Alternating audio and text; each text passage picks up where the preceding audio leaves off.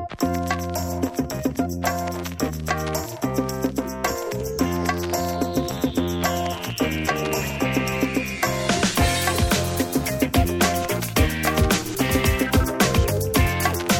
and gentlemen, good afternoon.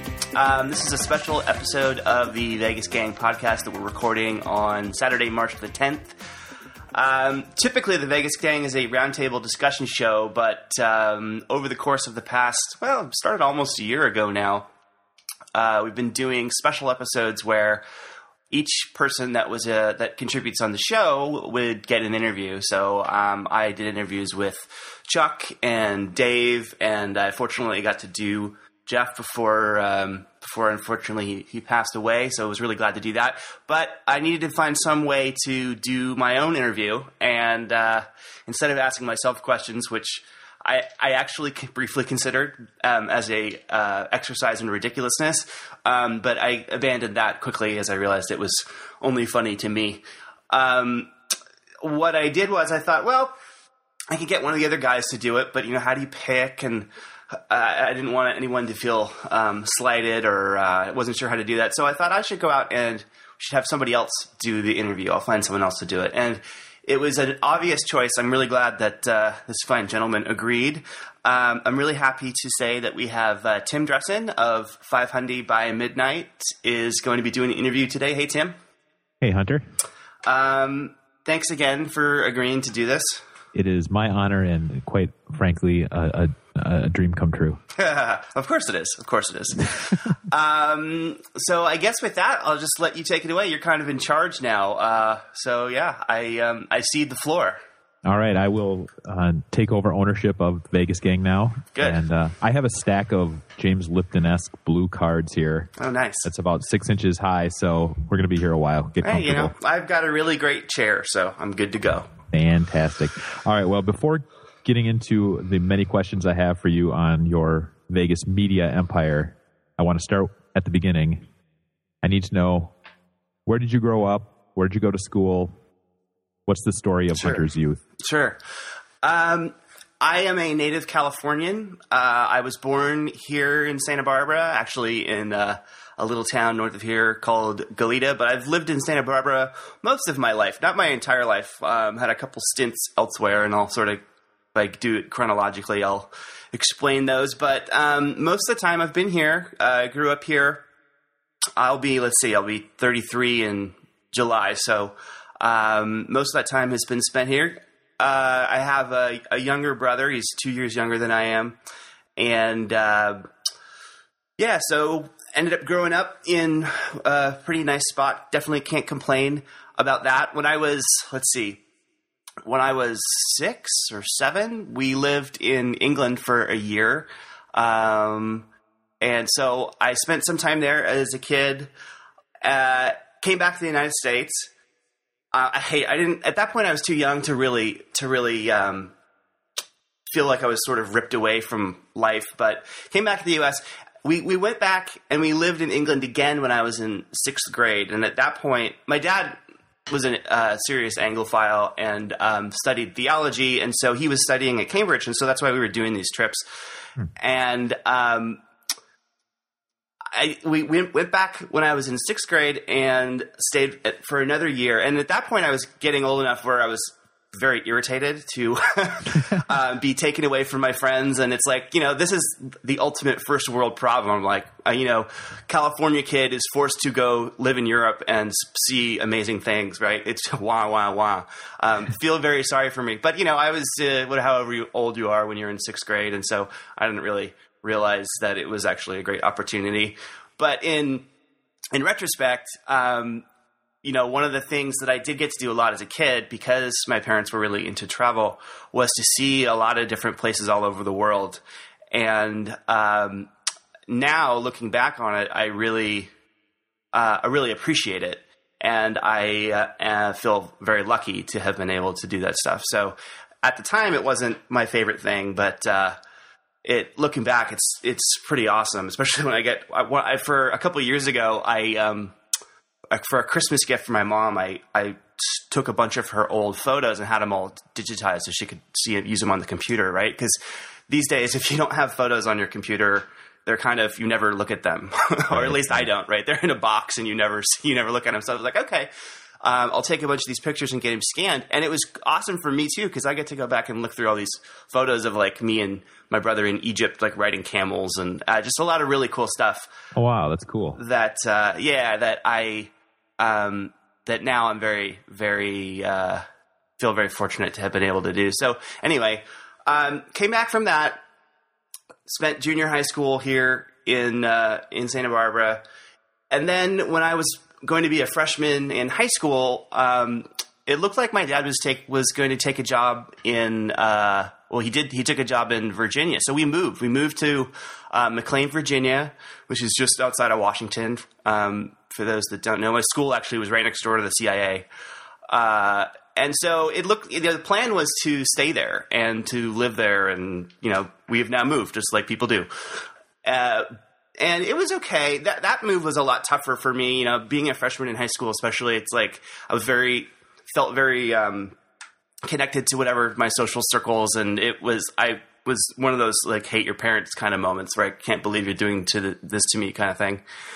um, you know, I made a lot of really good friends when I was there, and so it was definitely ended up being all bad. But it turned out that none of us really liked it very much. We didn't while it was okay, we didn't really ever settle in. And, as it turned out, we ended up moving back to Santa Barbara um, a year later. Uh, it was not what we expected to do, but um, it just sort of the way it ended up working out. So hey, I was back and um, finished high school, and then uh, went to UC Santa Barbara, which is here also. You're sort of sensing a trend here. Um, I and I, you know, I don't. I, I applied to a bunch of different schools and I got in a couple of other places. And for whatever reason, I don't even don't really remember my decision making process, but I decided that I wanted to stay here. Ultimately, I think that was probably not the best place for me. I think I should have gone off someplace or gone to a different school because I really hated uh, that the whole college thing. But um, you know, ended up doing that took me forever. Felt like forever to get finished. I didn't finish in four years. I was working the whole time. So I, I the entire time I was in school, I was having this internal debate like I, what am i doing in this class i could be working more and making money i'd rather be working i just i just didn't i don't know i just did it didn't gel for me like it does for a lot of other people sure what what were you going to school for mm. that's a good question um, i so pretty much my whole life i've been interested in computers i remember when i was um, I don't know, seven or eight, my grandfather, who was super into electronics and um, was sort of nerdy for his day, uh, he had gotten into computers, and he so he showed me his uh, Commodore 64.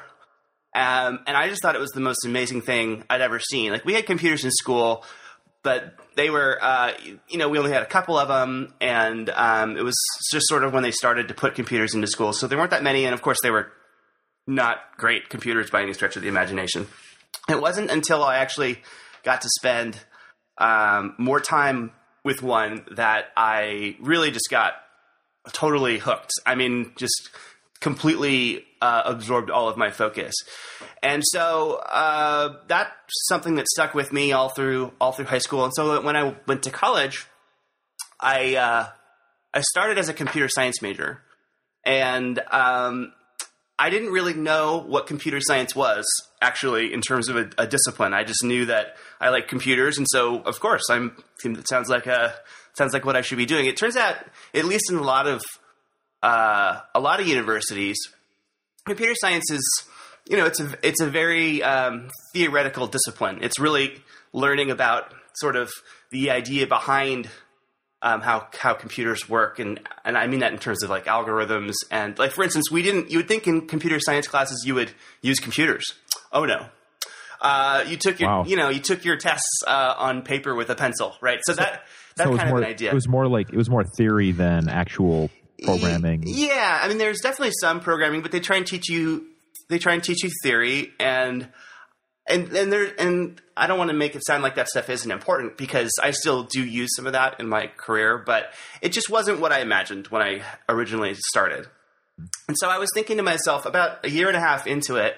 Uh, I was like, I might, I'm not really happy with this. This is not fun. Like I, I love learning about technology stuff, but I don't. This is just not.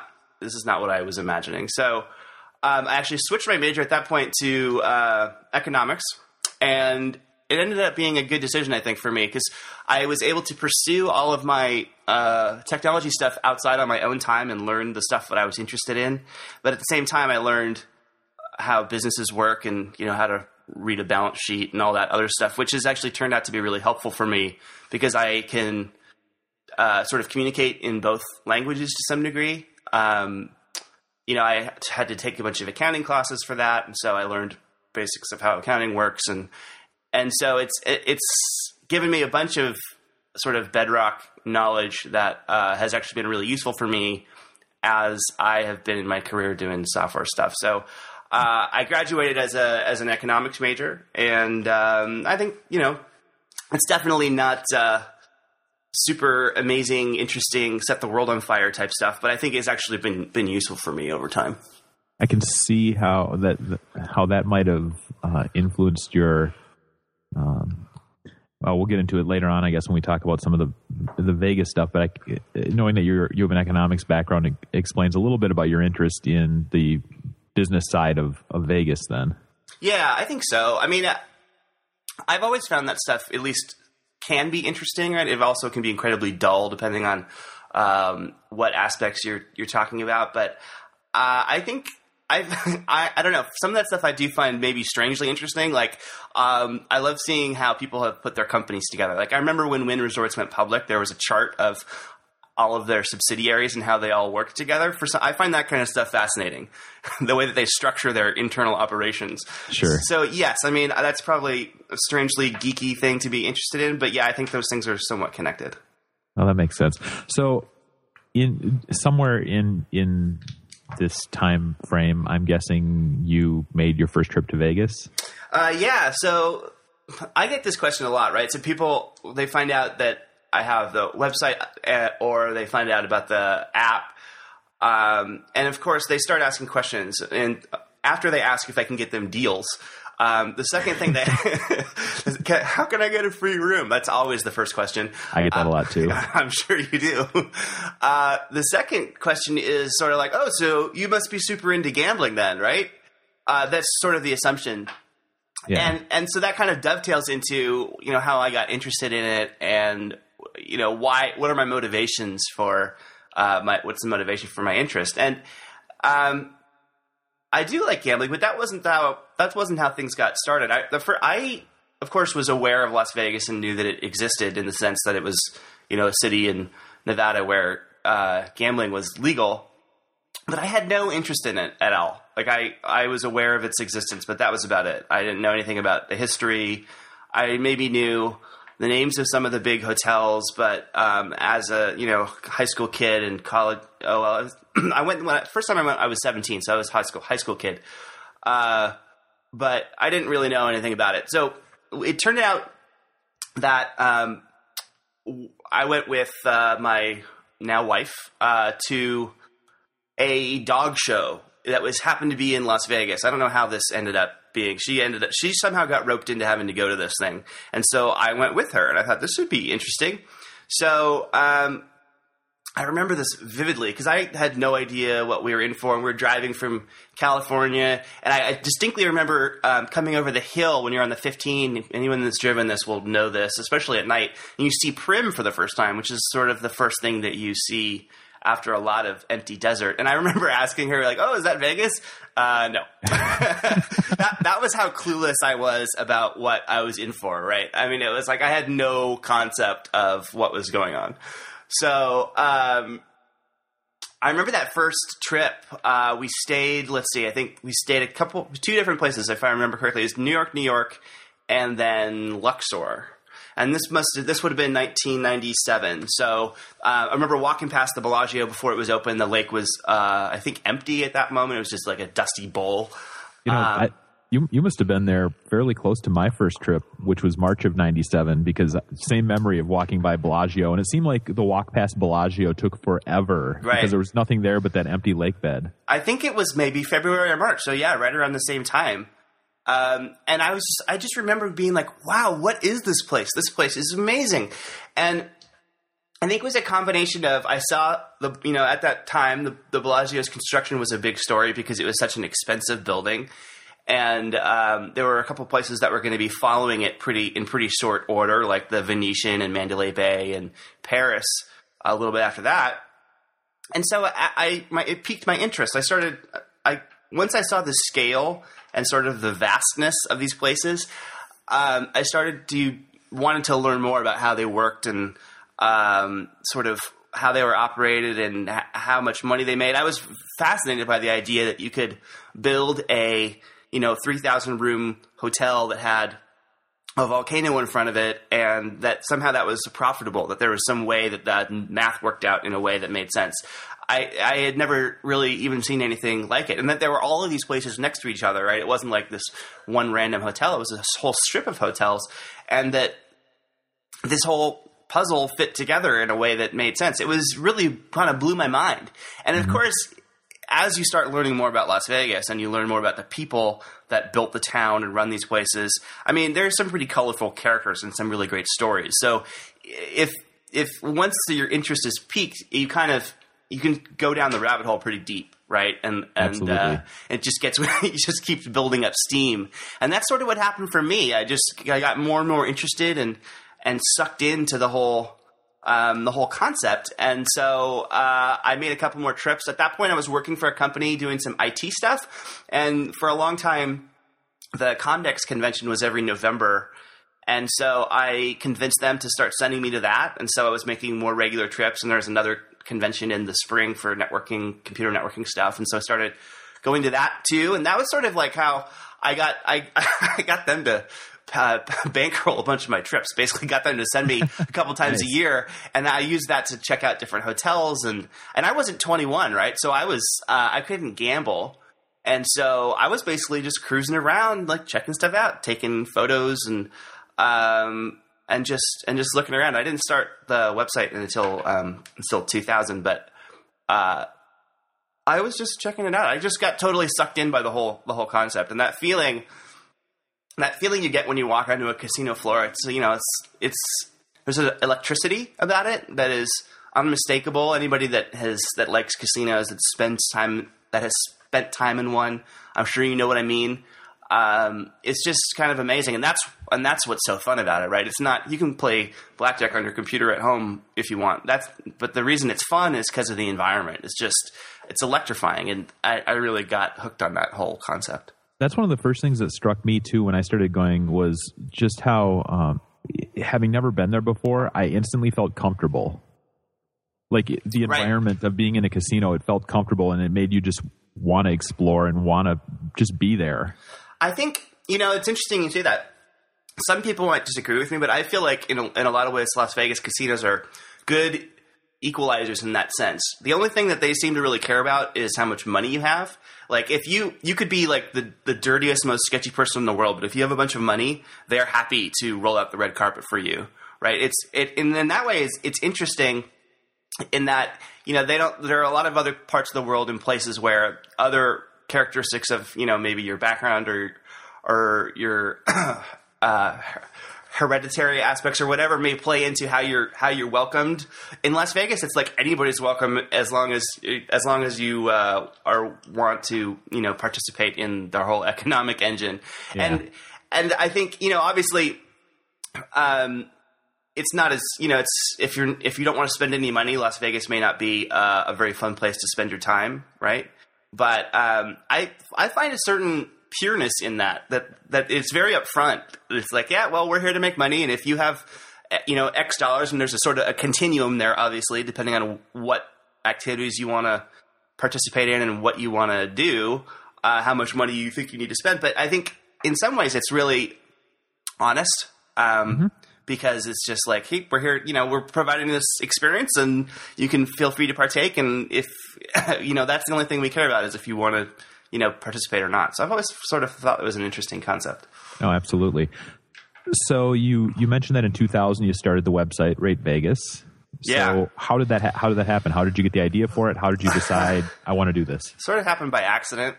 Um, I uh, so career wise at this time I was um, doing more and more actual programming. I'd been working in uh, IT for a long time, doing um, administration stuff and uh, running networks, but I wanted to do more and more actual building of things, programming, programming stuff. And so I was.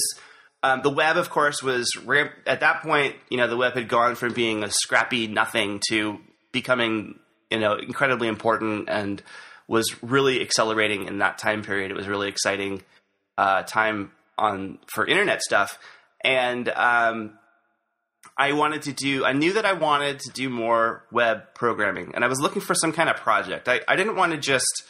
Um, I, w- I wanted a real project, something that would actually be sort of tested and would evolve based on real people's feedback, real people using it, not just some proof concept that would you know sit in my garage. I wanted something real, so I was trying to figure out what I should do.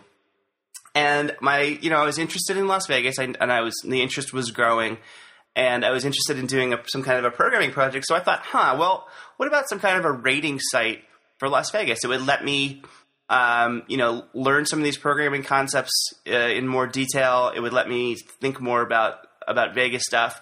And um, so what I decided was, if I can find a good name, I'll do it. so I found the domain name. I was like, well, Rate Vegas. How about that? And it was available.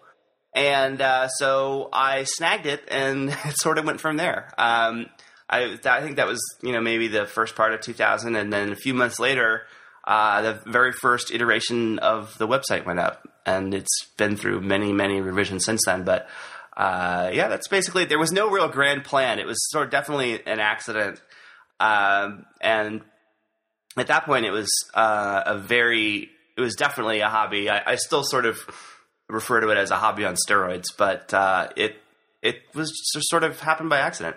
Well, that was, you know, now it's pretty common for websites to to be centered around user content, user generated yeah. content. But in 2000, that was not super common like it is now. I know you should be rich. I've been robbed. I know you're ahead of your time.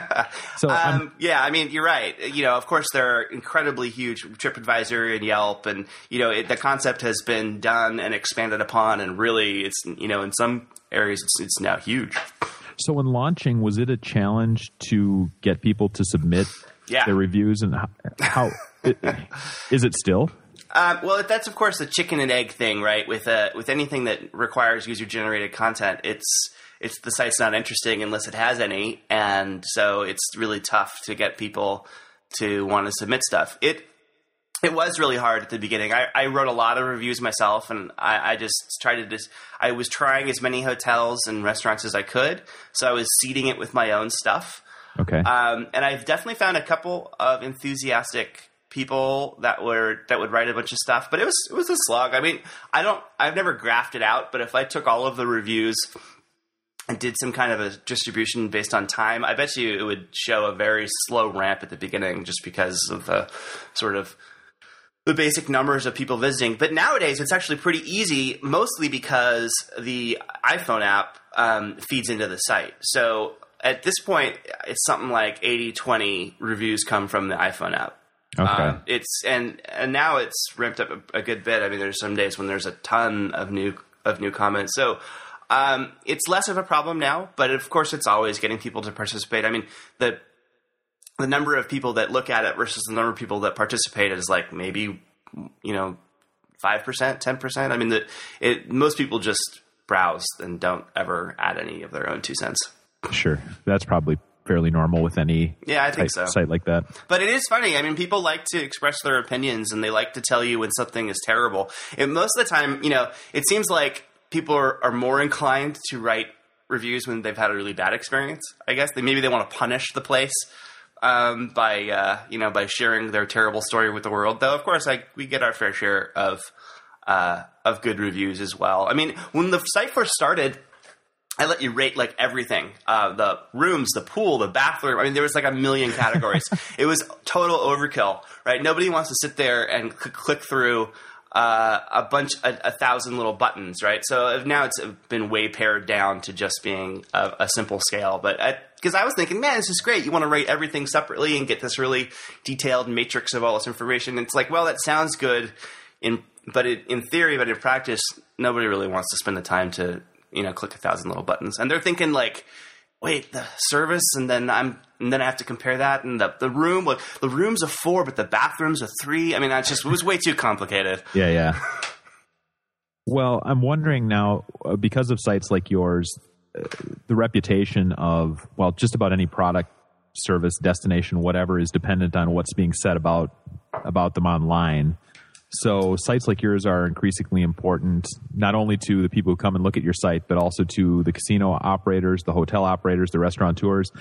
I'm wondering how often how often you suspect or know fake, fake, reviews are coming in from the actual operators or yeah. people that they've hired to improve their reputation. Um, yeah, of course. So this is a real problem. It's a huge problem, I think, for TripAdvisor and for Yelp, since they're like both 800 pound gorillas, especially TripAdvisor. Um, but it definitely happens to us too. Um, I have added a bunch of uh, special checks that I do um, to the review to try to flag these things.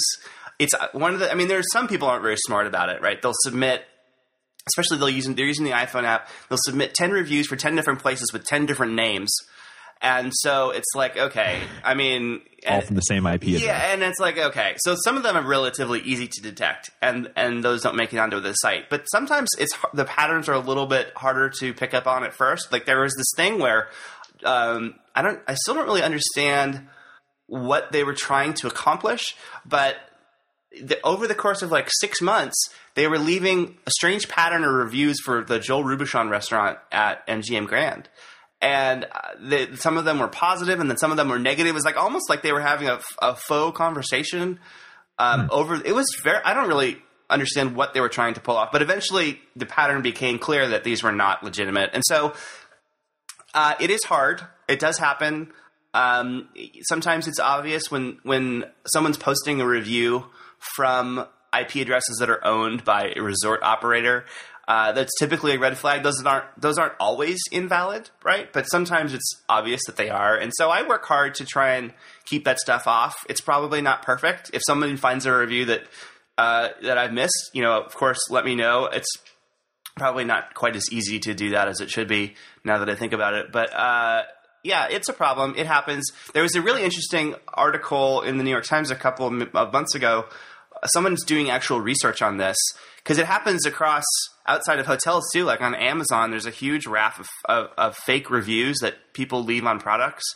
Um, because you know because this these reviews have become really important. I know when I go to buy something, I'll on Amazon, for instance, I'll look at the reviews and see if there's a ton of really negative reviews. I mean, that has an impact on my decision. Absolutely. So it is important. And there's someone who was doing research on this, and basically, I think they haven't published their their their work yet, but they were basically saying that this is incredibly common. Um, and they were talking about techniques that they could use to reduce that. And it, you know, it's an ongoing problem. I think that, that all of these kinds of any kind of site that takes user reviews is going to have, and we just try and keep trying to get better. But it, it's yeah, it can be tough. Hmm. Well, I'm wondering now. One of the parts of the site is the Two Way Hard Three blog. Was yeah. that part of Rate Vegas fairly early on, or when did that come into play? Uh, no, it was. I want to say 2004 or 2005. So it was um, four or five years into it. And uh, so basically, the deal with the blog was um, a couple things. Uh, one was one of my real one of the sub subsections of Vegas-ishness type stuff that I was really interested in was the casino design. How just sort of, and this still uh, really interests me. Is just everything that goes into creating one of these places, right? So many millions square millions of square feet. Someone's got to design them and furnish them and make sure that everything works properly. And I've always been really fascinated by that. And so um, I wanted a place that I could discuss that in a more free form way. The main site is very structured, you know, hotel information page. It's got these restaurants, it's got these shows, it's got this info, you know, very structured. I wanted something more free form where I could just write Vegasy stuff mm-hmm. and talk about um, talk about casino design. So the original the original idea was that it was a casino design blog, and it sort of and there's a lot of the content was related to that, and it sort of morphed into including business stuff as well, um, talking about financial results and other business type uh, dealings that were part of the whole idea. And the other reason I did it was honestly just I figured if I was writing more, I would become a better writer. If I was forcing myself to do more writing, I should hopefully get better at it. And I don't know if that's been true or not, probably debatable. But um, it, I, you know, I think anything like that, the more you do it, the better it is, and the better you theoretically can get. And especially if it's in public where people, you know, people are going to see it. Uh, you, you, uh, you know, hopefully spend the time to make it good. I think ultimately my biggest problem with my writing is I don't, I'm not patient enough. I always, I really, I want to get something out so bad that I don't always. I, I oftentimes give things sort of short shrift. Like I should spend more time working on them or you know oh you know let it rest a day and come back and edit it again. Because it's always it always ends up better when i do that. And i just i, I oftentimes am not patient enough to get things out. And so i that's a, a continual struggle for me um, to suppress my urge to just post it. Uh, that can be kind of one of the uh, one of the pitfalls of the format as well because there are so many other depending on what you're writing about but because there are so many other especially vegas um, blogs and websites yeah. sometimes if you wait a day or two you know because you want to make it better then there's six other places that have already covered it obviously depending on right. what you're talking about if it's urgent news or, you know breaking news right. so to speak so there's a balance there of course i've i've never felt the need like there are definitely some vegas blogs that um, I assume they have a minimum posts per day quota because they just churn out a bunch of posts every single day, right? And it and that that's sort of the way that blogging as a business works. You know, you yeah. got to have a certain amount of uh, a post per day, and you know maybe you've got three or four writers and they're getting paid by the post, so you know they have incentive to write a lot of posts. I'm I've never been interested in that. I in some I from time to time I have fallen into the trap of something is happening right now. I need to comment on it right now. Um, but I've scaled that back quite a bit. I, I think nowadays, if I have something to say, I will write something on it. But if I don't feel like I have anything to add to the discussion, then I won't. There are a lot of really great blogs and websites covering Las Vegas now. Um, and so, if, for instance, if something happens and I read you know something that Chuck writes and I agree with him 100%, I don't really know what I'm going to write. I mean, I I could link to it and say you should read this and you know sometimes I do that, but I'm not I don't I don't need to express the same opinion that someone else are that someone else is if we're in in total agreement. So um I yeah, you're right. I mean there there are a ton of those of sites that are doing that. I don't really do breaking news. You know, there have been a couple stories here and there over the course of the blog, but not very often. I don't. I'm I'm no reporter. I'm not. Uh, I'm not on a beat. I, I, it's just not what I do. So, um, you know, there are less sites doing that now. There are some. You know, one of the things I really liked about uh, Steve Friess's blog when he was doing it when he was in Vegas was he had you know really great context. So he was all getting breaking news all the time that you wouldn't see other places. Yeah, which was cool. Um, but no, I uh, you know I will never devolve into the Robin Leachy way of doing things. there is certainly a market though for websites that have thoughtful commentary, and I think that's kind of more the the niche for Two Way Hard Three? I think there. I think that there are. I mean, maybe it's a maybe you know maybe it's a smaller market, but I just I, I'm at that point now where I just write what I want to write, and I really don't care. well, one of the things that's evolved with Two Way Hard Three is the addition of other writers. You had, of course, the late great Jeff Simpson, and and you currently have Dave Schwartz writing for you. Um, what other you, you also mentioned the evolution from being mainly a design blog to design and business. Um, do you see an, a continued evolution of the blog? Do you see it going in a different direction, or what what plans do you have for it? Yeah. Um, so for a long time, it was just me. Uh, though even in the earlier years, I would have posts by you know folks like uh, Mike Chilson, who as a Vegas um, resident for a long time. You know, he would do uh, he did a strip walk series for a long time where he would basically walk down the strip and take pictures and note what had changed in the various places. And we're talking about like minute details, like oh, Oh, he- the a Luxors changed the color of this sign, kind of details. Yeah, I remember that well, and he had a tremendous eye for for crazy, Right, relatively small things that had changed. And it's like, wow, that's that's amazing that somebody right. gets that, and it fit in really well with what you were doing with your blog at the time. Too. Yeah, and you know that was a really really popular column. People, uh, excuse me, people loved it, and they I still get asked about it. Like, why isn't it there anymore? And they people will say like. Did, are you and Mike? You know, did you have a falling out? No, nothing like that happened. Uh, Mike moved to California, and so you know, I think now um, he's splitting his time. But he, you know, it's just it isn't something that he has as much time for as he did at the time. So it has nothing to do with anything other than um, the constraints of uh, you know life. But um, yeah, it was that was I always really enjoyed those too, especially since I'm in California and I, I don't get to see these things on a as regular of a basis. And those are the kinds of crazy weird details that I enjoy, just noticing the little tweaks that these people make uh, over time. And so yeah, it was a very popular column, and anytime he wants to come back and do it, uh, he's he's certainly welcome. Um, and then you know, Jeff Simpson, he got laid off by the Sun, and I just I couldn't believe that. I, I couldn't believe that. You know, here was this guy, this great writer with a lot of really great context, a lot of um, a lot to say about Las Vegas, and he wasn't going to have a place to do it. It just didn't make sense to me. Um, so I saw an opportunity, and I said, "Look." I talked to Jeff, and I said, "Are you interested in doing a, a column?" And he said yes. And so, uh, you know, that was ended up being great. He uh, he basically just wrote whatever he wanted, and and um, and it got posted. And then I think one of the great things about all of these different uh, different people posting stuff was, and even the stories that I posted as well was the great community of people that would comment on these stories, right? So one of the best things about it, I think, about that that blog is it's attracted a lot of really smart people that leave comments that um, sometimes you know flesh out a lot of details that weren't obvious or uh, have a different take on things or or disagree or agree. Uh, and I think with Dave, I think you know he he's been writing on his own site for a long time, and he's since started a bunch of a couple of other sites. So he's he loves writing. I think I don't you know I don't want to speak for him, but I think he's enjoying it more and more as he's doing it more and more. And um, I think one of the things that one of the reasons he wanted to start doing some two way writing also was because of the community. You know, get, engaging with people and getting those comments is really fun as a writer. You know, to get the feedback, and I think he saw it as an opportunity to um, to take another crack at the community. So you know that's it's all worked out really great. As far as what's next, I don't know. You know, I've been in a little bit of a lull myself writing, uh, and just finding things to be to write about. And I I don't know what's going to what's coming next. I, I think part of it is the is the fact that nothing's being built in Las Vegas. That's always you know that's been such a driver um, at the entire time that I've been watching the city.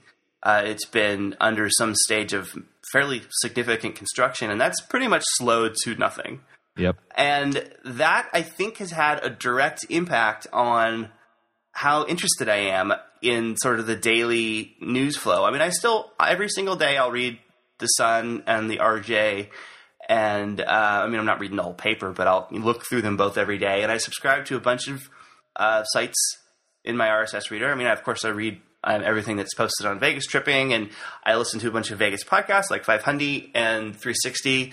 Um, so I'm still consuming a lot of Vegas stuff, but I am there's something missing in in it for me recently, and I haven't quite exactly figured out what it is. But I think a big part of it is just that there's no next thing. I loved walking through a new casino for the first time. I love doing that and seeing the choices that they made and how they put things together, and trying to suss out information ahead of one of these openings. And you know, maybe if I'm lucky, get a tour or or I, I love that stuff.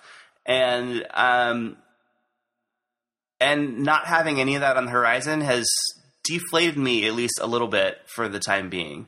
It is kind of a weird time right now because, you know, you and I kind of uh, started following a lot of this stuff. Well, 1997, and it has been nothing but new, new casinos every year. Sometimes a couple a year. There's always something on the horizon, and now it's uh, it, it's different getting excited about Linq as opposed as opposed to a new aria, you know, a new Right. city center, something big. So it's I, I'm really curious what the next couple of years are going to hold as far as is it just going to be more kind of incremental little projects that hold our interest to some extent? I don't know. I mean, you know, like Linq, I do think is at least somewhat interesting, and there's, you know, there's been a couple of smaller projects downtown that have been interesting to watch, and um, But if those things were happening eight years ago, oh, they wouldn't even get mentioned, exactly. right? I mean, Linq probably would because it's going to change the skyline, which I think is, you know, that so it's big enough of a project that it probably would be mentioned. But yeah, you're right. I mean, they nobody would spend any time really discussing them at any length. It would just be, you know, a, a bookend to another conversation. yeah. Um, I you know I don't know. Of course, there's potential for projects down the road like Fontainebleau and uh, you know there are a couple other strip properties that may uh, be developed like Echelon or or the Plaza or whatever that ends up being called. But those just seem so remote at this point that it's Yeah. not even worth discussing them. I mean, you know, other than I'd saying I'd love to see Fontainebleau torn down. I don't. It's just I don't. There's doesn't. There's not enough. I don't know. It's missing something. I don't know what it is. So, to, sort of to answer your original question, I don't know what's next. I love that Dave is writing stuff on there. I've have about ten different posts, signet longer posts that are in various stages of draft form that I just haven't finished. I part of it is just because I've been busy working on other projects, but it it uh, there's something missing in terms of the spark that that sort of fueled all of that work because I mean, you know this too it's so much work to do this stuff on a regular basis and it to keep that going you need to have some kind of something powering that that's sort of greater than the you know the ba- the sort of basic like oh I got ten cents when someone clicked on a banner ad. Uh, it's got to be something you got to really love it, right? It's got to really come from someplace else, and whatever that was that has been powering this for so long, that reactor has has dimmed a little bit. I think with the end of this massive construction boom, and you know maybe that's temporary, and maybe it's not. I I don't know. It'll probably come back. I've found that since I've been doing this kind of stuff, it kind of ebbs and flows. You know, there, there's some days where it isn't appealing anymore, and then two days later, something sparks my interest, and I'm back into it. Sometimes it's not two days. Sometimes it's two months. right. The thing, you know, the other thing that I noticed eh, was the way that it changed my the idea of going to Las Vegas. I mean, for a long time it was like a vacation, and then there was a long period where it felt more like a job. That was my Uh, next question, oddly enough, of how your trips have changed since you started doing this, and how your perspective on it has changed. Yeah, I mean, you know, there the first the first couple trips were wide eyed wonderment. Um, just couldn't believe it, and then you know, of course, that as you've when you've seen the Bellagio for a hundred times, it's not as amazing as the first time you see it. You know, it's a beautiful place, but it's it, it never quite has the same impact. You wander by the fountains when they're going off and kind of glance over. Uh, well, that's actually an example that's that I don't think I'll ever get sick of those, but I know I understand what you mean. yeah. Um, I so it's it's changed quite a bit, and I think it continues to change for me. I mean, for a long time, it was a job. Like, oh, okay, well, we'll get it on Friday. I've got 250 pictures I got to take on Saturday, and you know, and then we got to try this restaurant, and then you know, it was very much like I am gathering content for my website, and that's why I am here. It is not because I am here to have a good time. And of course, that was interspersed with a couple of other trips that were purely about having fun. I had a when I got married in 2004 um, my friends threw me an epic bachelor party that I will not give any details of on this program. but if it was, and I'm not really exaggerating, but it was literally could have been a movie. It was unbelievable. It was incredible. That I mean, I will never forget that as one of the most amazing times I've ever had in my life. Uh, and if, you know that was in Las Vegas. So there were uh, trips like that that were just a lot of fun that I didn't do any work, but most of them were very much like I'm going. To, I have goals. I have a to do list for my vacation, and not in a fun way. So for a long time, it really did feel like a job. Um, and I, I don't want to sound like I'm complaining because it's you know there are obviously way worse things than um, you know taking pictures of casinos uh, that people do to uh, to to get to get along. So I don't want to make it sound like I'm just complaining, but it does when you mix the thing that you love, sort of when you mix work and pleasure together, sometimes it can get a little bit murky. and um, I think that happened to me for a long time. But what's been interesting, I think, as I've been sort of doing a little bit less writing lately, is that I've been treating my trips there more like vacations recently, which has been fun, and I've actually been spending time in places where I where I uh, where I haven't spent as much time. The last uh, trip I went, I think I when it was the last one or the one before, two trips ago, whatever. I spent most of my time downtown, which was great. I know that you, uh, you and Michelle have been spending more time downtown. Mm-hmm. Whereas, like in the height of the 2000s, like I would never. I mean, I would visit downtown, but I would, you know, I was like, I stay on the strip, man. Downtown, boo.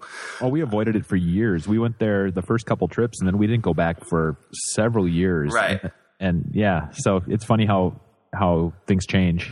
Yeah, it's you know for all kinds of reasons, right? I mean, it it's I've had a lot of fun down there. It's a very different vibe, but yeah, I mean that's just an example of you know the now I'm sort of re-exploring things with a different, sort of in some ways a different set of eyes. Yep. But I still really I still enjoy it. I have a good time.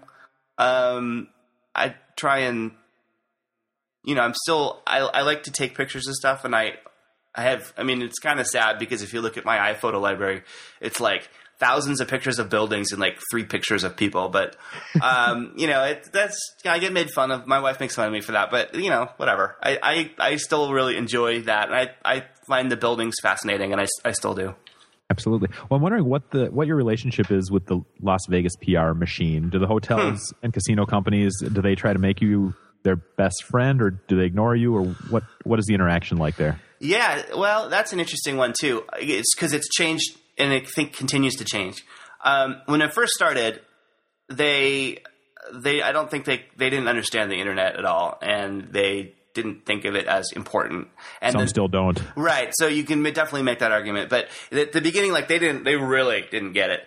And um, and you know, part of that was just because the numbers were a lot smaller, and so you know it, that was still the media environment has changed so dramatically since then.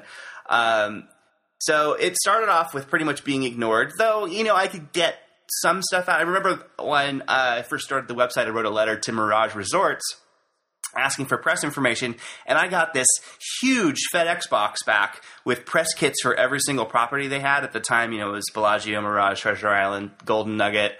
Um, and it was like these huge packets that had a bunch of 8 by 10 glossy photos, these like huge, like they bought out of Kinko's. There was so much. these things were gigantic. You know, a, a six page bio on Steve Wynn, a twenty page bio on Bellagio. I mean, these things were these huge folders. I kept all this stuff for posterity because they, of course, they don't do that anymore. Everything's electronic now.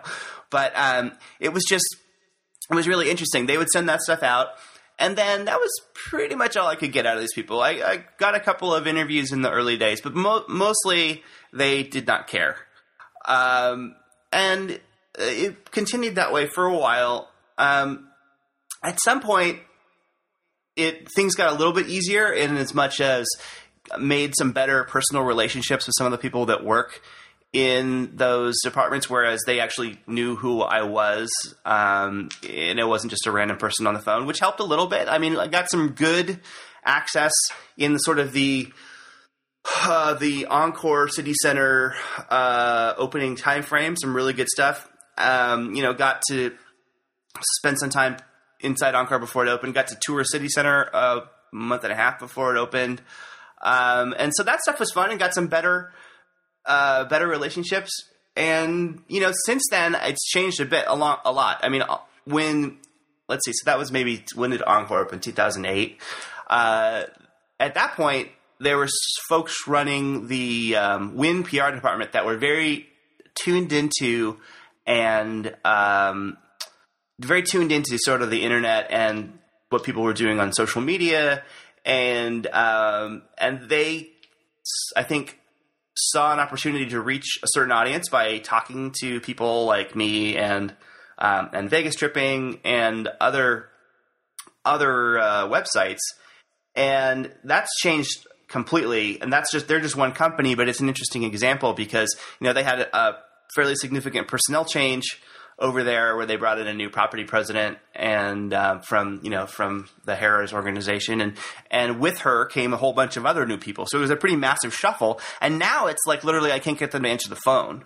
I mean so it went from like hey come to our our media week where you basically you know you can you know run through the hotel and do whatever you want and it's all you know taken care of to like who are you again? Like I literally sent a question about room renovations and the PR person that answered, I don't even know who it was. She forwarded it on to. I, I sent. Uh, yeah, it was a question about room renovations. She forwarded it to the room reservations department. To, I mean, she didn't understand. I think she thought I had mistakenly sent it to their PR account. It was very strange. So that's that's an example of how of how things have changed. I think it you know it varies quite a bit property by property. Some of them are pretty tuned in to that stuff, and and in some cases it's like the organization might not get it, but they have a couple of really smart people working there that uh, that you can talk to. Um, so it it really depends. You know, what's interesting is that the iPhone app is way more popular than the website's ever been, and uh, but that doesn't seem to be on anyone's radar as far as trying to influence people through. Hmm. Like I and I I don't know why this is. If it's just a numbers game, uh, it doesn't quite add up. Uh, but it's interesting because, and it may just be another case of, you know, I've always considered the casino company to sort of be a little bit behind in terms always. of technology, right? So it may just be that they're catching up, but but uh, you know, the the iPhone app is is way more popular, and um, and it still it doesn't really uh, it it feels like it felt in the early days of the website where they didn't really get it. They didn't understand why I, I, how I was any different from just some random guy that had called them up to hmm. ask for stuff, right? They didn't see why it was in their in their interest to answer my questions or give me access to people. But yeah, in some, there's been a couple of, of good, you know, some of these people have been really helpful. Did some great interviews with people like Anthony Marnell and Roger Thomas and DeRuyter Butler, and and those were through a combination of you know personal contacts and helpful PR people. So it really kind of depends, but in general, I, I do not feel lavished upon. I've had a couple of interesting and fun experiences like that Encore Media Week thing I was talking about where um, you know, I, I, sort of got a glimpse of what I think Robin Leach's life is like every day, right? it's just like uh, everything is taken care of, sir. Please come in here. Um, so I, I got a little taste of what it's like to sort of of a casino attempting to sort of buy off the media with free stuff. Um, but that is by far the exception and not the rule, at least as far as I'm concerned. Sure. Well, listeners to this show, of course, know you as the head gangster of the Vegas Gang, but many of us know that Vegas Gang was not your first, uh, your first podcasting endeavor. Um, some of us finally remember an earlier show you hosted. So I'm wondering if maybe you could tell us a little bit about how you got started in the podcasting world and how that first show evolved into this show. Right. So I believe the show you're referring to was called the Worst Las Vegas Podcast. That's the uh, one. Yeah, that most people remember because of the ridiculous theme song. Uh, that uh, theme, calling it a theme song is really being quite charitable. Um, that uh, that accompanied it. But you know, podcasting for me was uh, sort of the same reason I got started with the blogging thing. I was like, oh, here's this new thing. Sounds fun. Love to try it. You know, let's see how badly I can butcher this. I have a microphone. What could go wrong?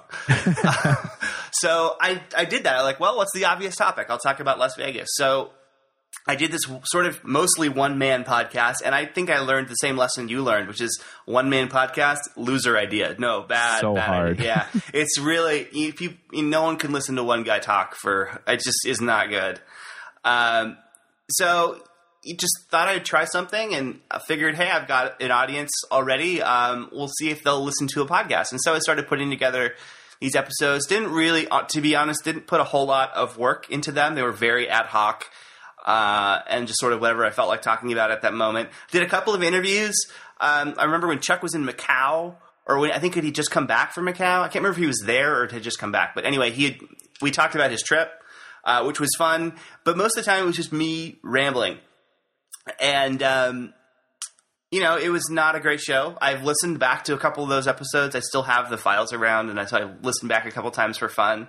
Uh, and you know, they're pretty bad, but um, it was. I had a good time doing it, so I don't have any regret. Uh, and it sort of so. I knew that I, I liked the idea of podcasting, but I also knew that doing one by myself was just not. It was no good. So I was trying to figure out what else what, you know, what else could I put together? And I'm a fan of shows like I watch Charlie Rose all the time, and I, I like discussion shows where people can actually like talk about issues in depth, and there's not like a five minute, you know, you you watch an interview on the news and it's like they they're done before they get started. There's just no nothing. It's No, no depth at all. none at all, and I hate that. So I was like, well, let's try and do. I wonder if I could do some kind of a roundtable show. I wonder if I could get some of these people to participate. And I, you know, at the point at that point, I um, was friendly with Chuck, but had never met him. Um, you know, we were sort of, I think, had mutual respect doing internet stuff, but not what I would would say were close friends at that time.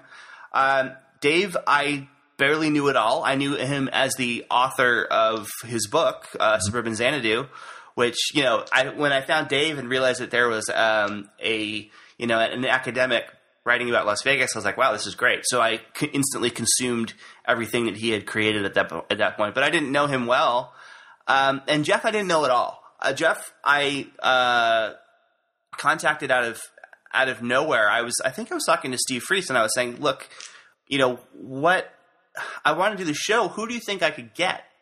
And um, and he's like, you should ask Jeff Simpson. I was like, huh, interesting. I knew his byline, and that was it. Um, and I emailed Jeff out of nowhere, and he's like, sure. Sounds good. Let's do it. And then, of course, at the beginning of the Vegas Gang show, we also had David McKee, who writes for the Las Vegas Advisor.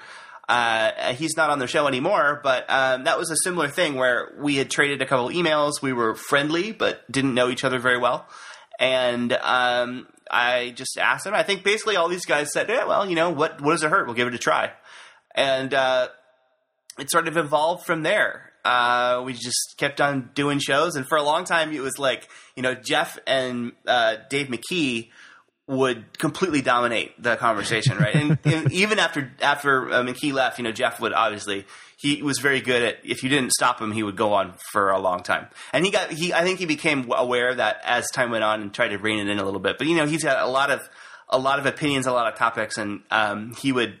there were a couple of shows where there were long, long segments where he would just keep on going for a long time, um, and it's all great stuff. But yes, those. I mean, and so when they were both on the show together, uh, they there were there's some of those early shows are funny to listen back to because they would they and they oftentimes didn't quite totally agree, so they would have these long, long sparring matches. It's a lot of fun and it just sort of evolved from there. I actually, the, you know, the first time I think I'm pretty sure this is right. The first time I met Chuck in person was the first first podcast of Palooza. I mean, it was like we had this. The people on the show had like this definition of this sort of like internet relationship, right? It was like we literally had never met in real life before, Yeah. and it was all through um, just what we had done, what we had done online. So it was it was. Uh, it's been an incredibly incredible amount of fun. And you know so the show started and i think at the beginning we were trying to do it every two weeks and eventually we you know i part of the problem we had is that there wasn't always stuff to talk about every two weeks so we we we cha- we scaled it back. And i don't know if you have this problem with you know you do your show every week if but i i i decided that i, I didn't want to do it just on a schedule because because we had to. I wanted to do it when we had something to talk about. We sort of settled into about once a month rotation, um, which seems to work well for for us at least. But I don't know. I mean, is that a problem for you guys finding stuff to talk about, or, Uh, not? Sometimes, sometimes part of the advantage we have is that it, a lot of it is is listener comment fueled. So Mm-hmm. even if there's not a lot in the news, inevitably I'll have 15 voicemail messages Right. uh, from people commenting on different things. So that helps a lot.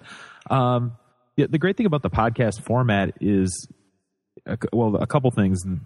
You mentioned being able to talk about things in depth. You know, there's nothing that says that it has to be Right. 30 minutes long. It Right. can be an hour and a half or two hours if that's where it goes. And on the other hand, if there's not a lot to talk about, well, you know what? We're going to do a 10 minute show because there's only Right. a handful of things. So that happens on occasion too. But that's that's the nice thing about the flexibility of this. You can do it how often and how long it, it just makes sense to do it. No, that's a good point. I, I listen to a ton of podcasts. Like it's by far my primary. I don't know. primary source of entertainment makes it Same here. Doesn't sound. I don't know if that sounds right, but I listen to a ton of podcasts. Like I, if you compare to how much I listen to way more podcasts than I watch TV. Or I mean, it's by far the thing that I spend a lot of time doing. So it it I was glad to participate in it in some way, even if it's you know only doing an hour a month. It's still it's a lot of fun.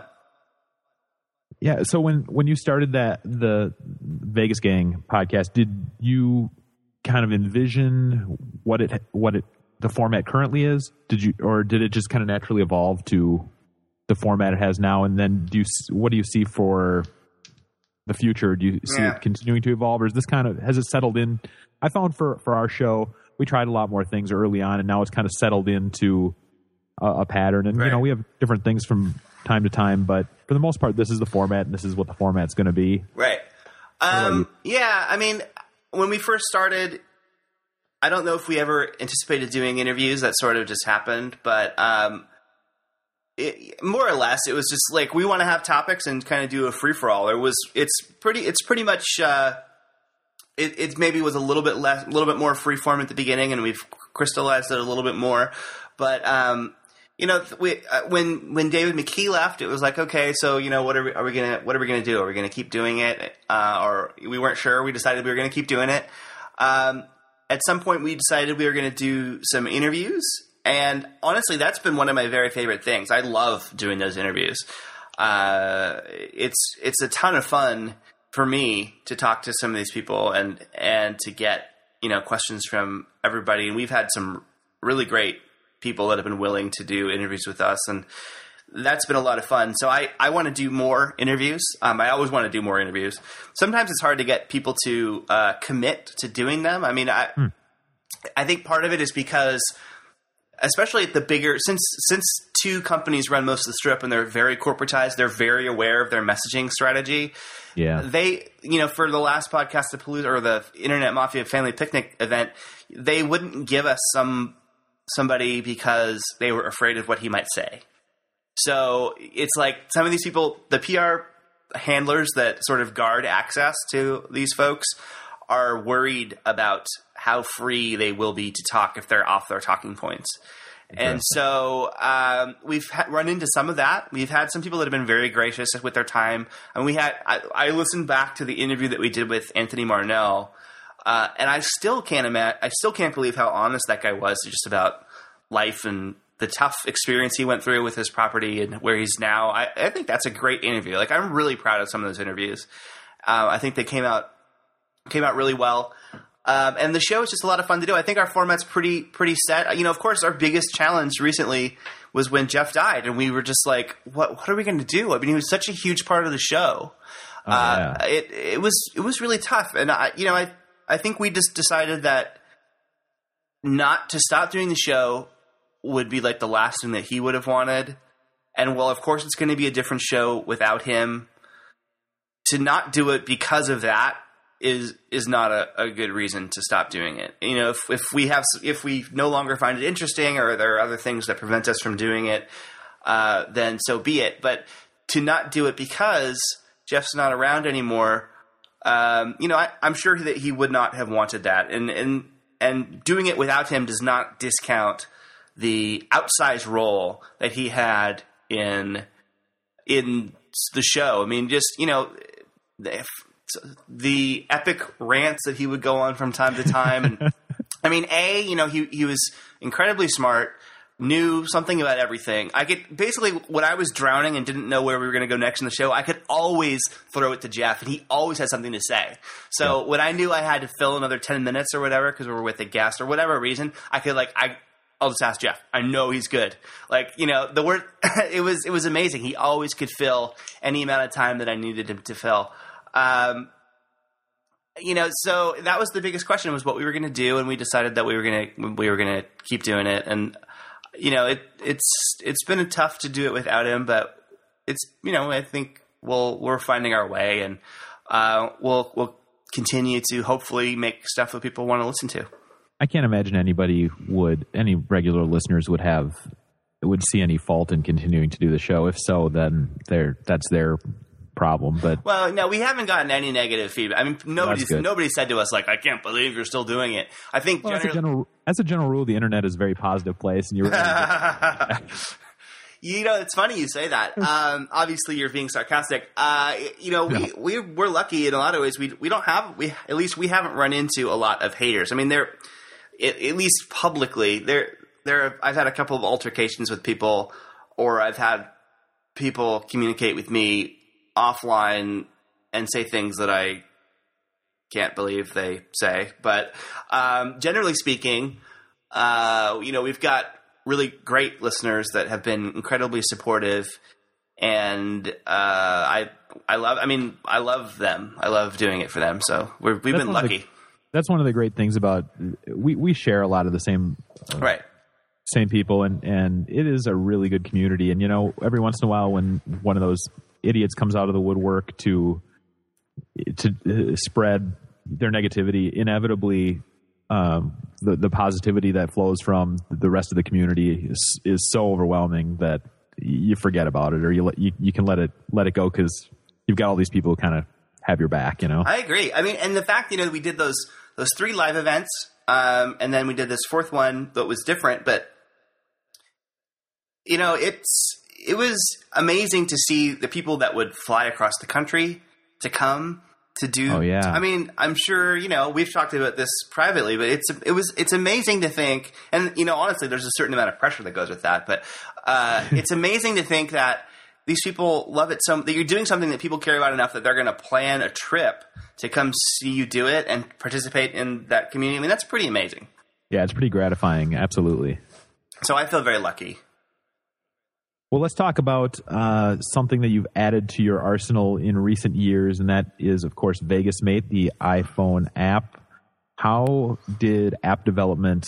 Uh, how did how did you get into app development, and and where does Vegas Mate fit into, I guess, your career evolution? Yeah, um, in some ways, it's a uh, it's the same story repeating itself. In as much as uh, you know, the iPhone is announced in January 2007 and it's released in June of 2007. I was one of the people that waited in line and and got one the very first day. I I'm a sort of I hate the word fanboy. I think it's incredibly uh, sort of dismiss it. You call someone a fanboy, it's like I can ignore what you say because you're blinded by some kind of allegiance.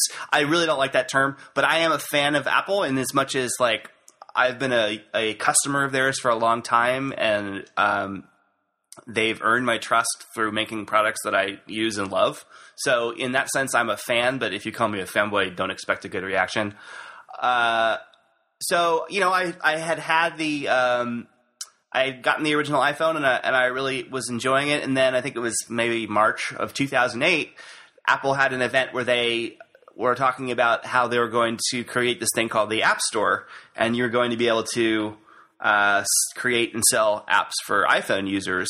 And so the announcement was in March, and and uh, then the store opened. I think at the beginning of July. So the iPhone 3G. This is 2008. So the iPhone 3G goes on sale, and they open the uh, iTunes App Store.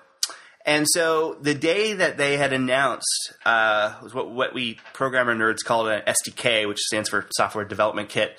The day they announced the SDK in March, um, I knew that I wanted to do an app. I knew that uh, I I loved my iPhone. I wanted to be a part of this. I thought it was going to be fun, be a great learning experience. I'm sort of a curious person by nature, so excuse me. So when something comes along that uh, I'm interested in, I want to learn as much about it as I possibly can. And um, so I started diving in to what it would take to build an app. And of course, you know, I have this website and so I'm thinking, what's the next logical thing I could do? Well, I could build a Las Vegas city guide app. This is perfect. You know, the iPhone's a, mo- a mobile device. People are on vacation. This is it, this was the, probably the best fit for the concept out of all of the iterations through the website and uh, everything I've done with sort of Las Vegas in technology through all this time period. This was maybe the best the best fit because it's like you're going to take this information and and use it on your trip when you, you when you really need it. Um, so I started digging in. I had never done. I had done a lot of other different kinds of programming. I'd never done any programming for the Mac, which is sort of a cousin to the iPhone in terms of how the various tools and techniques. So I had a lot to learn, um, and I spent a lot of time in those months putting the app together. I wanted the app to be ready for the store launch in July, but I did not get it done in time. It just wasn't ready. Uh, they, so Vegas Mate came out, I want to say August, mid August in 2008.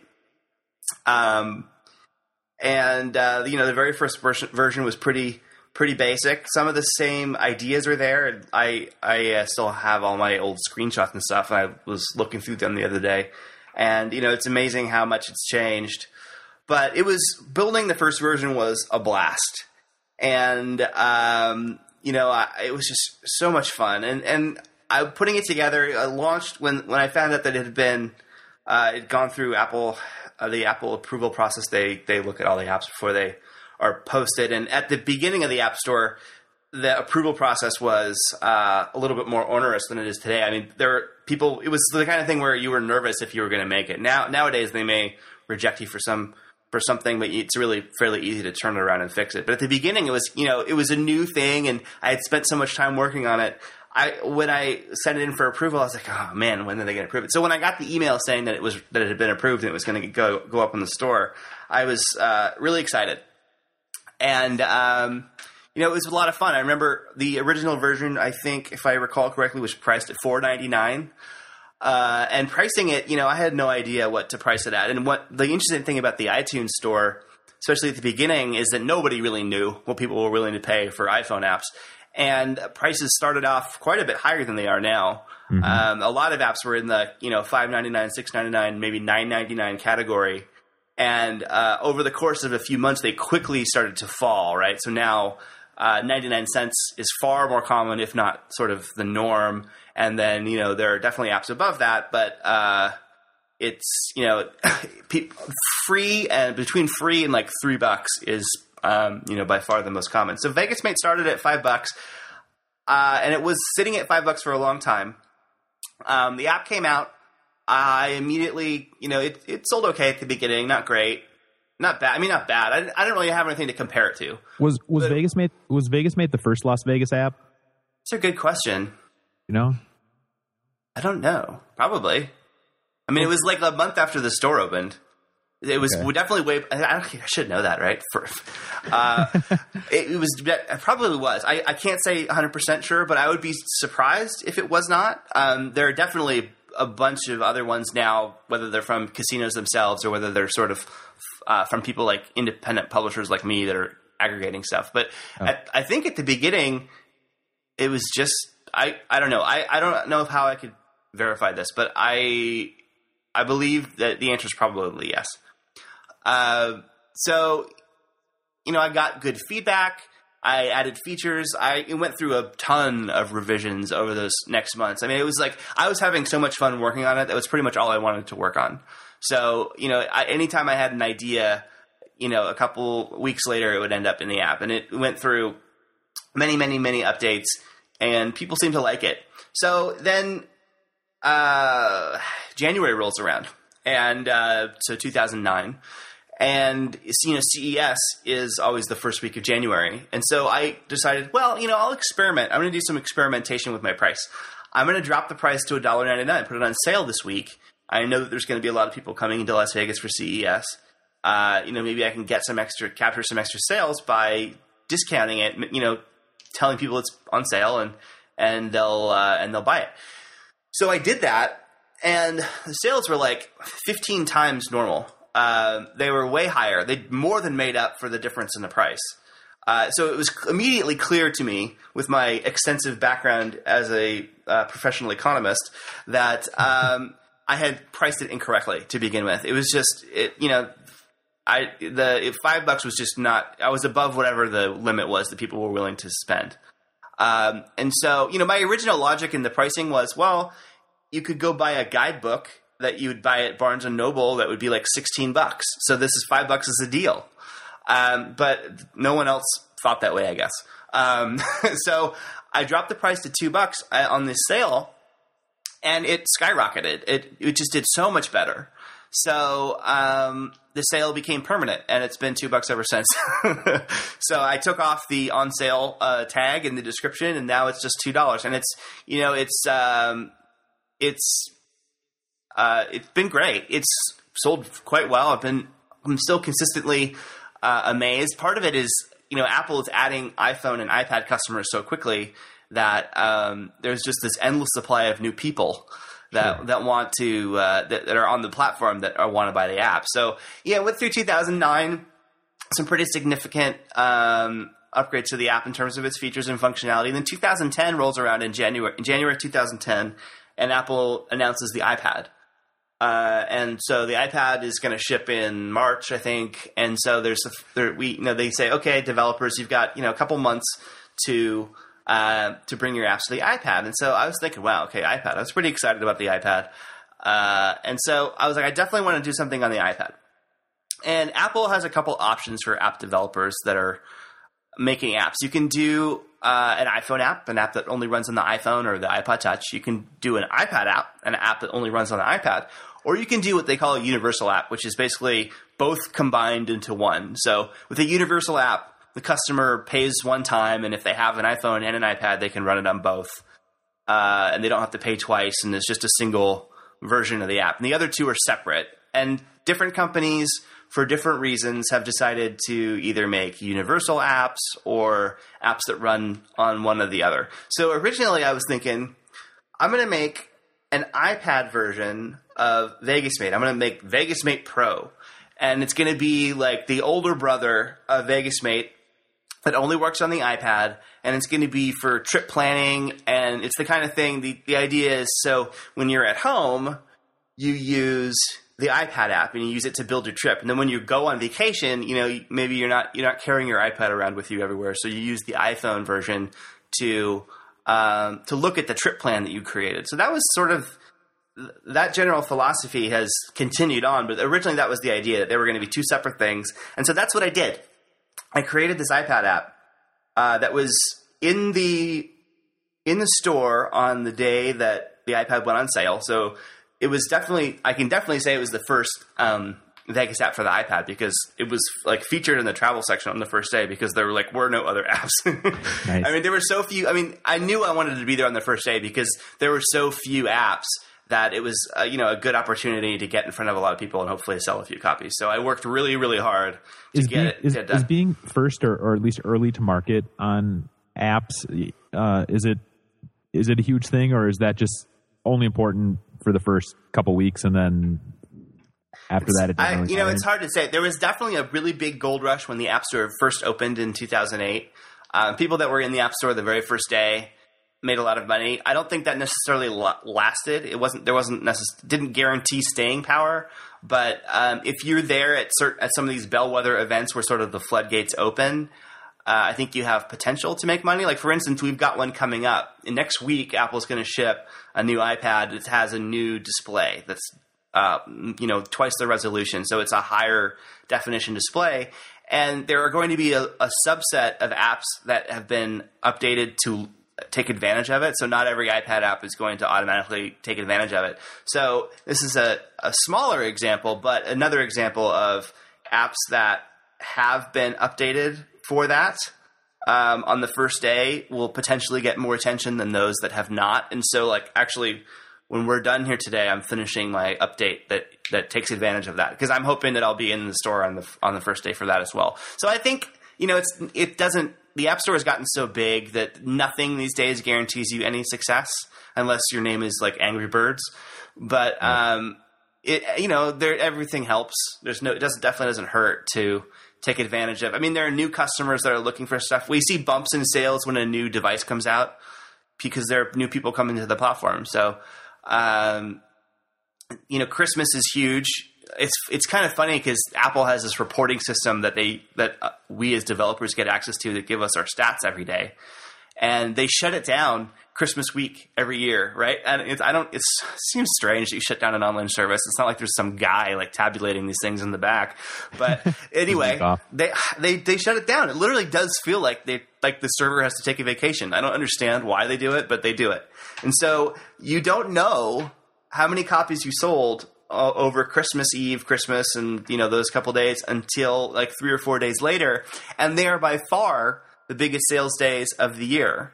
And so you see this, you have it's just this strange, you know, you, the one time when you want your stats, and they're, uh, you know, they're sleeping. So it's it's bizarre, but that's Odd. that's the way you know Apple's Apple. They do weird stuff sometimes. yeah. Um, yeah. So sorry, I, I No, you- totally you got mentioned- lost in the you question. You mentioned that you're working on the next update and you're constantly updating it. I'm wondering, is it is it a challenge to never really be done Um, with the technology changing constantly? I'm, I imagine that you're working on this constantly, and that as soon as you get done with an update, you're thinking about the next one. Yeah, that's, that's it's true to some degree. Uh, I have a long list of potential features that may or may not end up in future versions. There is a constant drumbeat that the mobile stuff is changing so quickly that there is always new stuff. Uh, the, the way sort of on the Apple side, you know, they have devices that come out at certain, usually certain times of year, and then they have, you know, usually new software that comes out at a certain time of the year, and with that comes a whole bunch of new capabilities. And so every time they do that, it's like, oh, I could use this new thing to do this. Wouldn't that be great? And um, you know, so a good example of that is Apple introduced the service that they call iCloud, which is basically this not to define what a cloud service is, but basically it lets devices, the different devices, communicate with each other through their centralized system. And so, for as far as Vegas VegasMate is concerned, we have this idea of trips that you can add stuff to and create a trip plan. And this is a great, you know, I was like, well, this I could definitely use this. I can synchronize someone's trips between their iPad and their iPhone through their service. So that's an example of Apple introdu- announces a new feature, and all of a sudden, I have a bunch of work to do because I know that I can use that to uh, make the product better. But I, I don't.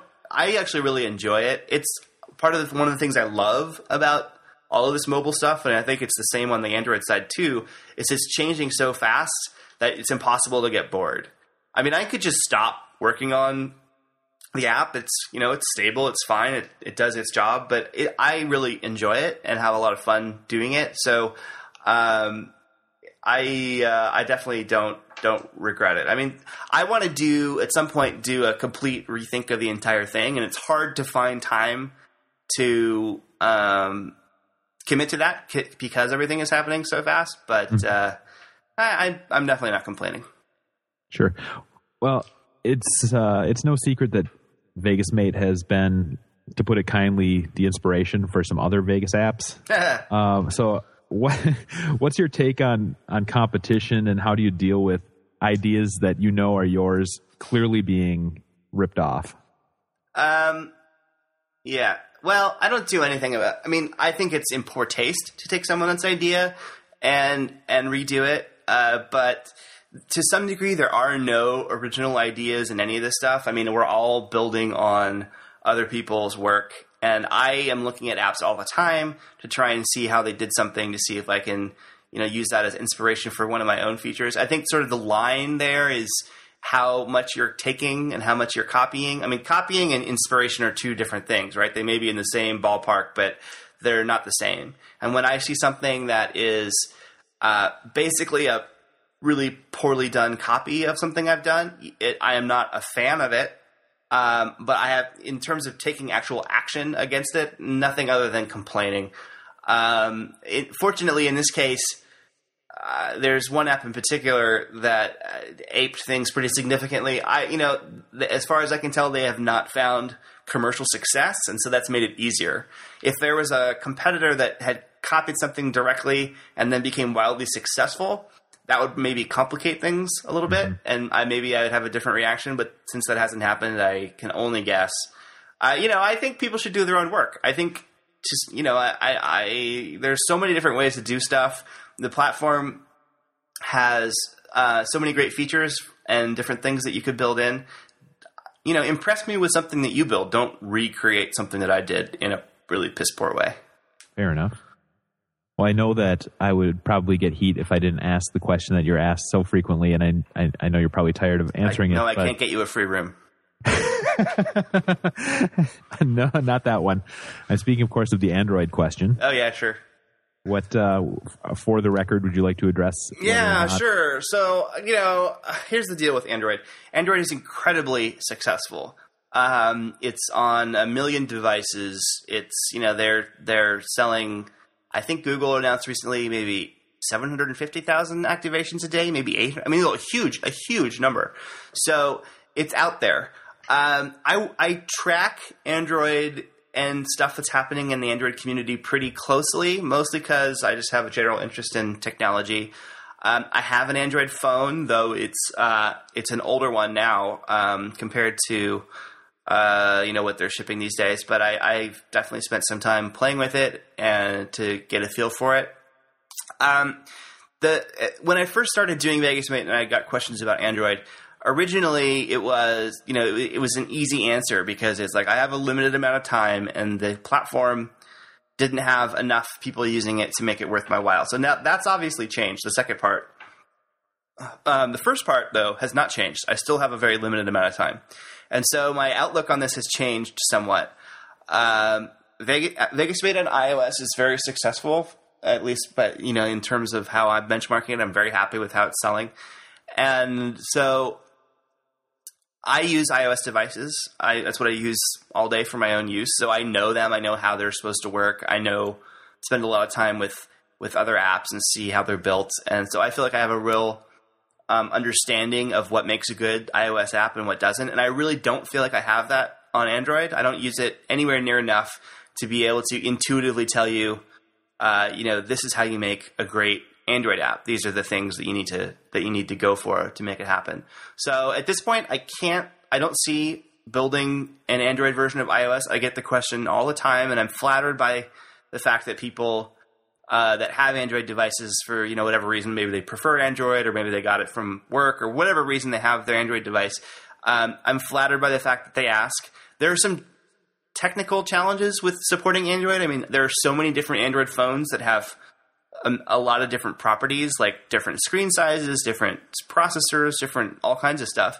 And for me, I want to produce a product that I know is of the quality level that I'm looking for. And so, other than getting like a hundred different Android phones and testing them all, I don't know how I would do that in a practical sense. Um, so it's hard for me to imagine doing an Android version anywhere in the near future. Uh, never say never, but I just don't see it unless my own interests shift. Um, it's hard for me to. There's so much stuff I want to do for the iOS version. I just can't imagine. And there are other projects I want to do too that aren't Vegas Mate. So I just can't.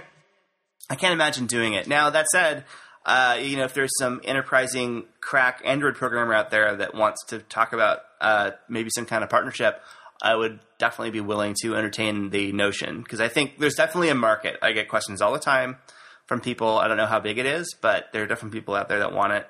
I don't know what the competition's like on Android. I know that uh, the hotels, you know, they do their their um, one per property apps, and they have them on both platforms. So those are mm-hmm. definitely out there for Android. I don't know about some of the more direct competition, the people that are doing the similar apps to Vegas Mate, but um, so I, it's not impossible, but I, I can't imagine a world where I'm building an Android version of Vegas Mate anywhere in my immediate future. All right. Well, between the website and the blog and the podcast and the app, there you, have got your hands in a lot of Vegas related things, and I, I, I would assume that the majority of them are done out of uh, as as labors of love. But you know the, the number of hours you've spent in them probably far exceed the income you've taken in. So mm-hmm. I'm wondering how how do you view all this stuff? You mentioned Rate Vegas as kind of a hobby on steroids. Do you consider this stuff a hobby? Is it your job? Is it a hobby with full time potential? Where where does yeah. it all fit? Um, yeah, it's a good question. I mean, I, you know, it's I, it's funny. I don't think about it in those terms as much as I should. I think about it in those terms mostly when I get asked. Um, but as far as my own day to day life, I, I don't really think about it that much. I mean, the the website itself has always been what I would call a hobby on steroids. It uh, you know it has some advertising on it and it does okay, but definitely not something unless I was going to move to a van down by the river, I would not be able to support myself on what the website does. Um, it's so it's definitely a labor of love, and and you know honestly, as my love has shifted more towards mobile stuff, I the the website has basically remained unchanged for a while now, and it probably I don't you know I'm I think visually it looks fine. I, I'm I don't spend very much time working on the website itself, other than um, as it needs to be changed to support uh, new Vegas Mate features. Uh, the blog is definitely a labor of love. Like it, you know, it's not a profitable thing for me at all. Um, I I do it because I like writing, because I like the comments that people leave um, on the blog. I think it's fun to do. I, I know I've actually thought about just taking all the advertising off because the advertising there just doesn't really do anything. So I don't, you know, may make sense just to get rid of the advertising on the blog altogether. Um, the podcast is similar. We've never even tried to get ads for the podcast. Um, and I, so I don't know if we could or what that would look like, but we do it for fun. And part of that, actually, in some, in some, I don't think there's anything wrong with podcasts being sponsored. I mean, I've sponsored your podcast. Most of the podcasts I listen to are sponsored. Um, so I don't have anything against that idea at all. But uh, we've just never done it. Uh, so Vegas Mate is turned into a different category. I thought that Vegas Mate was going to, um, you know, sort of maybe be an extension of uh, the website and be a fun project. But it's really it's done continues to do quite well and continues to grow. It's definitely not my full time job, um, but it's far exceeded my expectations. Uh, and continues to do well. So I'm really happy about that. And I do spend a lot of time working on it, and I don't break out my hours and try and figure out uh, how that all works out. I just know that you know it, it's doing well, and I'm happy with how it's doing, and um, I am enjoying the time that I'm putting into it, and I have a lot of ideas for uh, what to, what's coming next. Care to share any of them? No. All right, fair enough. I had a feeling that was the answer, but I had to ask. Yeah. Well, uh, I guess not not app specific, but um, just you know, I've mentioned the website, the blog, the podcast, the app. Any other forum or outlet? You're are you are you planning on becoming a holographic tour guide of? Or is it any other formats that you're looking at? Are you going to become the master of Google Plus uh, Hangouts? uh, I don't think I I'm I think I'm at my time limit wise as far as um, I don't I can't imagine adding another thing to my schedule. There are already a couple of other non uh, Vegas related projects that have basically been put on in hibernation because I've I've I've reached that point for a long time. I kept piling on new projects here and there. I've reached the point now where I just don't have any extra time. So um, I cannot imagine adding anything to my stable of responsibilities. I do. There's there is another app that I did for a while, a really simple quiz app called Vegas Quiz that I have actually taken off the store uh, because I started redoing it. I want to do another version of that that is um, uh, works on both the iPad and the iPhone and is a little bit more in depth and extensive. But just again, it's a really simple concept. It's just sort of a photo quiz type app, but it was fun. Uh, and so I want to extend that, and uh, and I'm hoping that at some point I'll find enough time to finish that. But um, no, I you know I don't imagine any holographic tour guiding in my uh, in my immediate future. Though you know if if you've got a great offer, I'm always willing to uh, to listen. I will talk.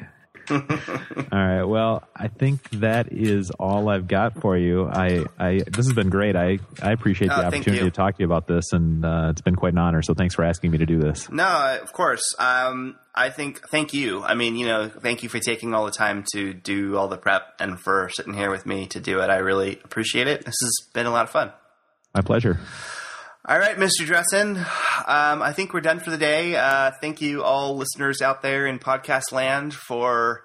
Um, you know, I don't know if I can say that this is the smartest podcast on the entire internet. The host's questions were very smart, but I don't, I don't know if I can live up to that banner. But uh, you know, it's sort of a tongue-in-cheek distinction anyway. So, I guess uh, I guess we'll go with it. Um, yeah. So anyway, thanks again, and uh, we'll be back with a regular Vegas Gang ex- uh, episode next time around. But uh, hope you guys uh, are still awake, and um, you know, we'll see you again soon.